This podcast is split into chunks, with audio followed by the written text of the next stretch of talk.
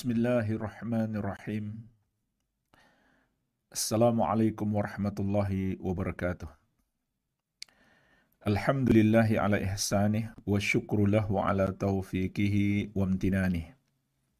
Wa ashhadu an la ilaha illallah wahdahu la syarika lah ta'ziman li sya'nih wa ashhadu anna Muhammadan abduhu wa rasuluh ad-da'i ila ridwanih sallallahu alaihi wa ala alihi wa ashabihi wa ikhwani. Amma ba'd. Fa ikhwani fid din wa akhwati fillah kaum muslimin wal muslimat khususnya jamaah kajian di Hong Kong rahimani wa rahimakumullah. Semoga Allah Subhanahu wa taala senantiasa mencurahkan rahmatnya kepada kita sekalian. Kita akan melanjutkan insyaallah taala pembahasan kitab Tanbihatun ala ahkamin takhtassu bil mu'minat.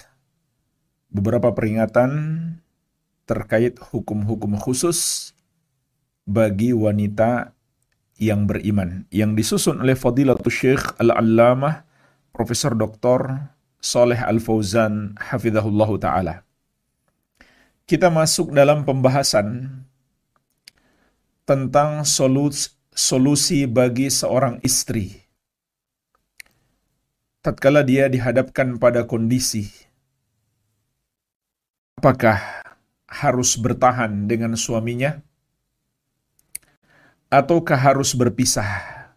Maka bagaimana solusinya menurut syariat agar dia bertahan dalam keadaan baik atau berpisah pun dalam keadaan baik. Di sini ada tiga permasalahan yang disampaikan oleh penulis Hafidhahullah Ta'ala. Permasalahan yang pertama, tatkala seorang wanita melihat bahwa suaminya sudah tidak menyukainya lagi. Sementara sang wanita ini masih pingin bersama suaminya. Maka jemaah sekalian, dalam keadaan seperti itu, syariat membolehkan apabila seorang wanita melepaskan haknya sebagai seorang istri apakah sebagian atau keseluruhan haknya. Dengan syarat suaminya tidak menceraikannya. Karena jemaah sekalian, terkadang ada hal-hal yang membuat suami tidak suka lagi kepada istrinya.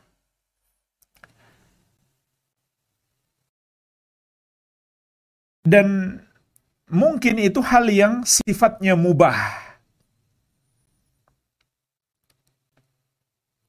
Sekedar ketidak ter, ketidak tertarikan seorang suami kepada istri dari segi fisiknya itu hal yang mubah saja. Sementara perceraian itu mungkin memunculkan berbagai macam mudarat bagi si istri dan tidak mudah bagi si istri menemukan suami yang lain atau yang bisa berlaku baik kepadanya atau yang lebih baik daripada suaminya yang sekarang. Maka dalam keadaan seperti itu, istri boleh berusaha agar suaminya tidak menceraikannya walaupun harus dengan melepaskan sebagian haknya. Sebagaimana dalam surat An-Nisa ayat 128. Allah Subhanahu wa taala berfirman, "Wa in imra'atun khafat min ba'liha nushuzan au i'radan fala junaha 'alaihima ayyusliha bainahuma sulha khair. Dan apabila seorang wanita mengkhawatirkan dari suaminya sikap nusyuz, yaitu sikap keengganan terhadapnya. Atau sikap acuh tak acuh. Sudah nggak cinta lagi.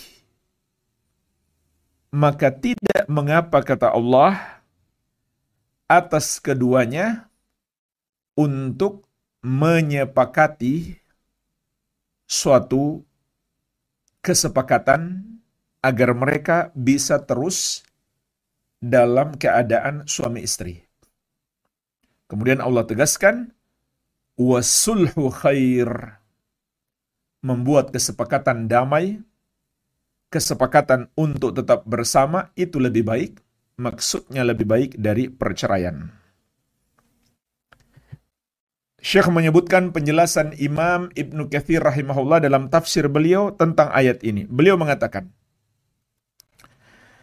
Idza khafatil mar'atu min zawjiha an yanfira anha aw yu'rida anha falaha an tuskita anhu haqqaha aw ba'dahu min nafaqatin aw kiswatin aw mabitin aw ghairi dhalik min huquqiha alaihi.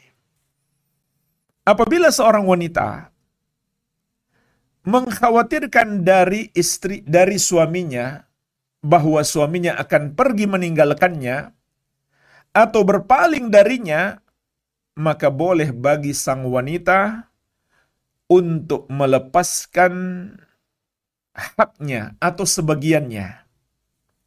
Apakah itu nafkah atau pakaian atau bermalam, atau yang selain itu yang merupakan hak-hak istri atas suami. Inilah jamaah sekalian makna ayat. Jadi di sini Allah mengajarkan kepada kita jika suami sudah tidak suka istri nggak usah tanggapi dengan emosi. Harus berpikir panjang perpisahan itu tidak baik.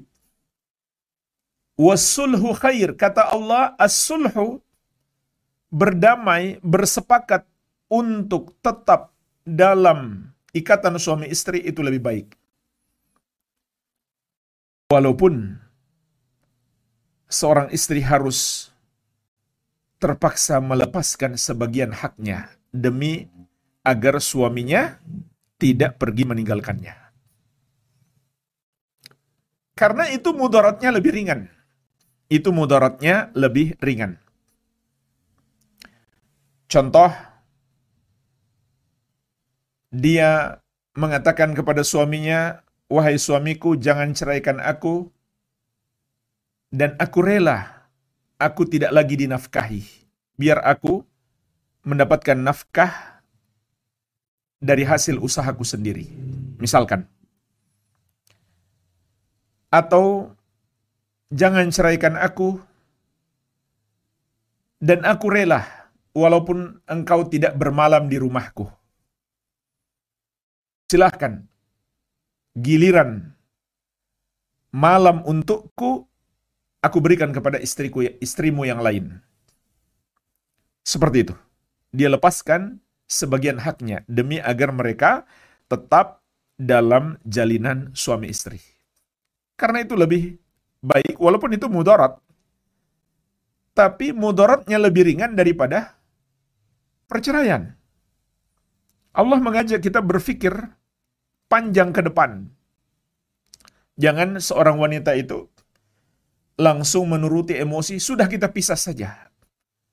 Karena sakit hati, suaminya tidak lagi mencintainya. Apalagi jemaah sekalian, cinta itu hal yang nggak bisa dipaksakan. Maka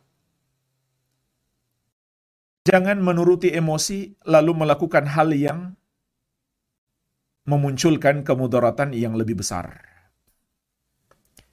Jadi ini salah satu solusi yang diberikan oleh syariat memang ini mudarat, tapi mudaratnya lebih ringan daripada perceraian. Kemudian Ibnu Katsir rahimahullah mengatakan, walahu an yakbala dzalika minha. Dan seorang suami boleh menerima tawaran itu dari istrinya.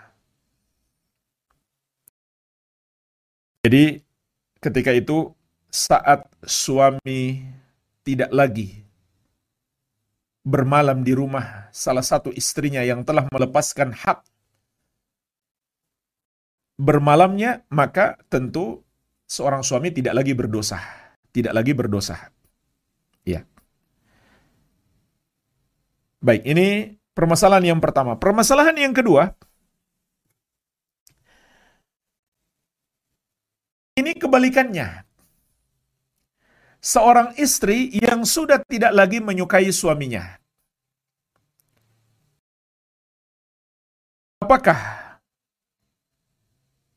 karena sebab syar'i atau sebab yang mubah. Sebab syar'i itu maksudnya karena suaminya tidak menaati Allah Subhanahu wa taala dengan sebenar-benarnya. Dia suka berbuat maksiat dan dia tidak mau bertobat. Bahkan wajib bagi istri untuk berpisah dari suami seperti itu. Kalau dia terus-menerus melakukan dosa-dosa besar dan tidak mau bertobat. Apalagi dosa kekufuran, seperti meninggalkan sholat, percaya kepada dukun, menggunakan jimat-jimat, percaya ada hari baik, hari buruk, dan lain-lain. Maka wajib sang istri berpisah dengan suami seperti itu. Begitu pula sebab yang mubah. Misalkan seorang istri sudah tidak lagi menyukai suaminya karena alasan fisik. Dan ketika itu dia khawatir jika dia terus bersama suaminya, dia tidak akan bisa menjadi istri yang baik. Maka ini pun mengharuskan si istri untuk bercerai. Untuk berpisah. Kenapa? Karena supaya dia tidak terjerumus dalam dosa. Karena dia tidak menyukai suaminya, lalu dia tidak melayani suaminya dengan baik. Maka dia berdosa, lebih baik berpisah itu mudarat yang lebih ringan daripada dia berdosa. Ini sebab yang mubah karena dia sudah tidak suka secara fisik misalkan. Apalagi karena suaminya berbuat dosa. Na'udzubillah. Maka solusinya adalah dia boleh minta hulu. Minta cerai tapi bukan tolak. Melainkan hulu. Ini dibolehkan oleh syariat. Sebagaimana Allah tegaskan dalam surat Al-Baqarah ayat 229. Fa in khiftum alla yuqima hududallahi fala junaha alaihima fi maftadat bihi. Apabila kalian mengkhawatirkan, kalian di sini adalah para wali, bahwa suami istri itu tidak dapat menegakkan hukum-hukum Allah. Seperti seorang istri sudah sulit berbakti kepada suami karena ketidaksukaannya secara fisik atau sebab-sebab yang lainnya. Maka tidak mengapa atas keduanya kata Allah fi maftadat bihi untuk berpisah dengan syarat istri menebus dirinya dengan sejumlah harta. Apakah dengan mengembalikan mahar yang pernah diberikan oleh suaminya atasnya ketika menikah? Ataukah sebagian mahar kalau suaminya setuju? Atau harta yang lain? Maka ini yang disebut dengan khulu. Yaitu perpisahan antara suami istri dengan cara istri menebus dirinya dengan sejumlah harta. Yaitu dia kembalikan mahar yang pernah diberikan oleh suaminya dahulu. Ini makna ayat surat Al-Baqarah 229. Pun dalam hadis di dalam As-Sahih disebutkan bahwa istri Thabit bin Qais bin Syammas radhiyallahu anhu datang kepada Nabi sallallahu alaihi wasallam untuk mengadukan permasalahannya dengan suaminya. Beliau berkata, "Ya Rasulullah, Thabit bin Qais la a'ibu alaihi fi khuluqin wala dinin." Wahai Rasulullah, suamiku Thabit bin Qais tidaklah aku celah akhlaknya dan agamanya. Maksudnya dia suami yang baik. Dia suami yang baik. Walakin akrahul kufra fil Islam. Akan tetapi aku tidak mau melakukan kekufuran dalam Islam. Maksudnya, aku tidak lagi menyukainya secara fisik. Sehingga aku takut durhaka kepadanya, tidak melayaninya dengan baik. Sehingga aku terjerumus dalam dosa kufur terhadap suami. Bukan kufur yang mengeluarkan dari Islam, tapi kufur terhadap suami adalah dosa besar, yaitu durhaka kepada suami. Ini kekhawatiran istri Thabit bin Qais. Maka beliau datang kepada Nabi Shallallahu Alaihi Wasallam sebagai hakim ketika itu untuk minta diceraikan.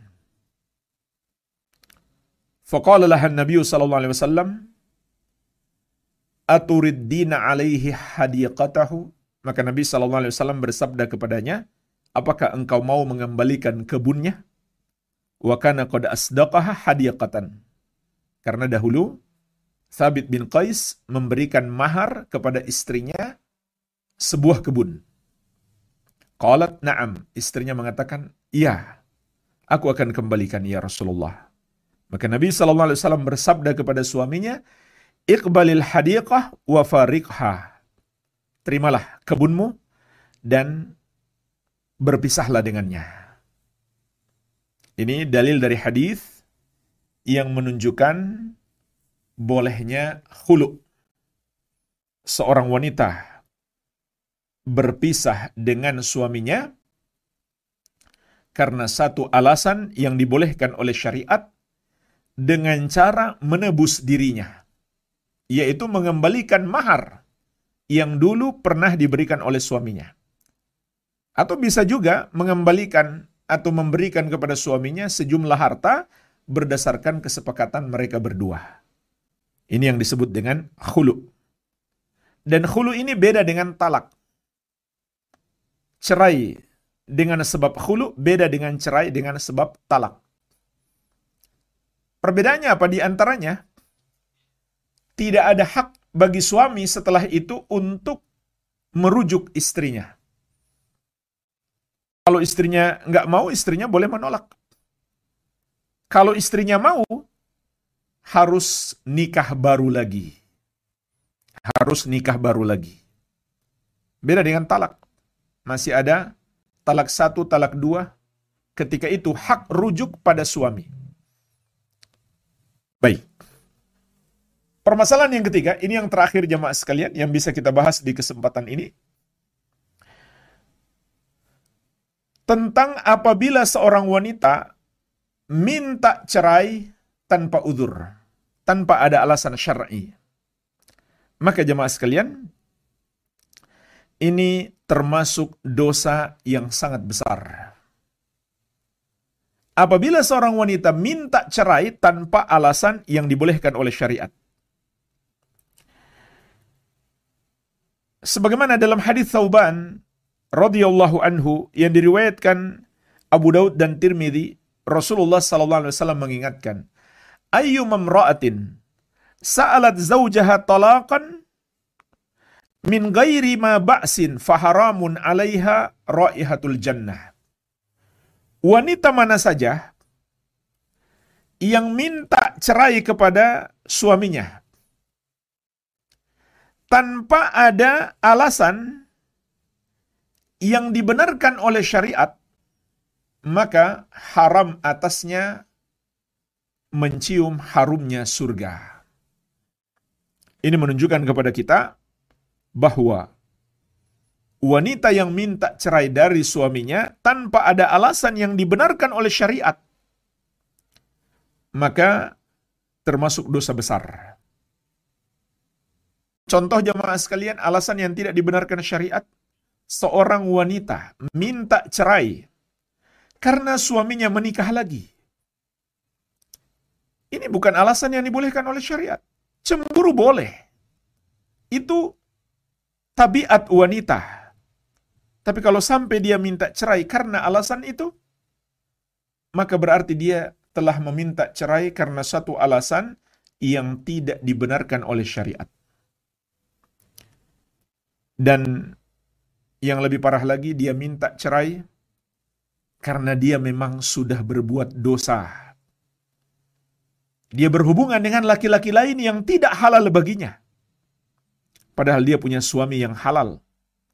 Namun dia berpaling kepada yang haram. Masuk jemaah sekalian, dosa yang sangat besar apabila seorang wanita meminta suaminya menceraikan madunya, istrinya yang lain. Tanpa ada alasan, yang dibenarkan oleh syariat. Di dalam hadis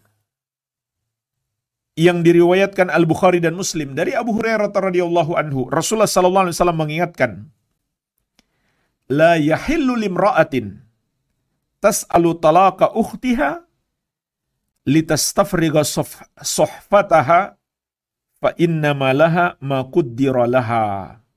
tidak halal bagi seorang wanita meminta suaminya untuk menceraikan saudari perempuannya. Saudarinya sesama muslimah. Nabi SAW sekaligus mengingatkan, istri dari suaminya itu adalah saudarinya sendiri. Kemudian Nabi SAW memberi perumpamaan yang sangat buruk kepada wanita tersebut, yaitu agar dia meng bisa mengosongkan piring dari wanita tersebut. Maksudnya agar dia bisa makan sendiri harta suaminya.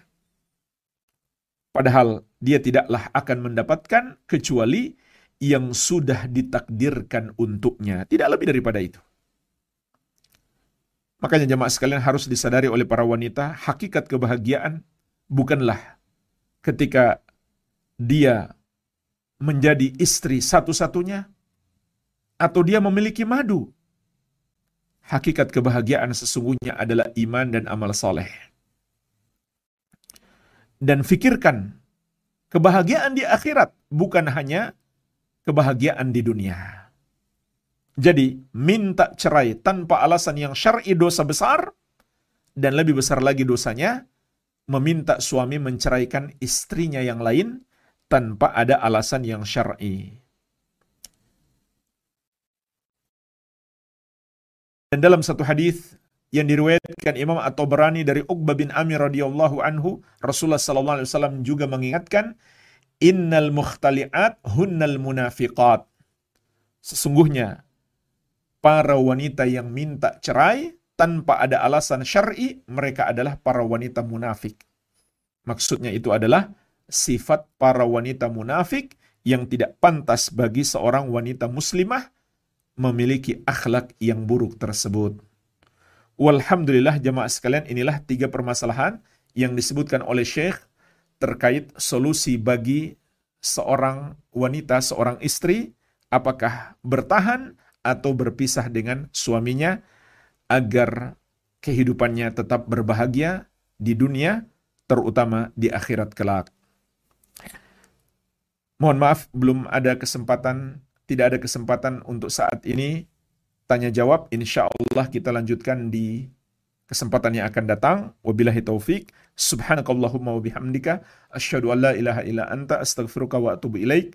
Wa ala nabiyyina Muhammadin wa alihi wasallam wa akhiru da'wana anil hamdulillahi rabbil alamin. Wassalamualaikum warahmatullahi wabarakatuh.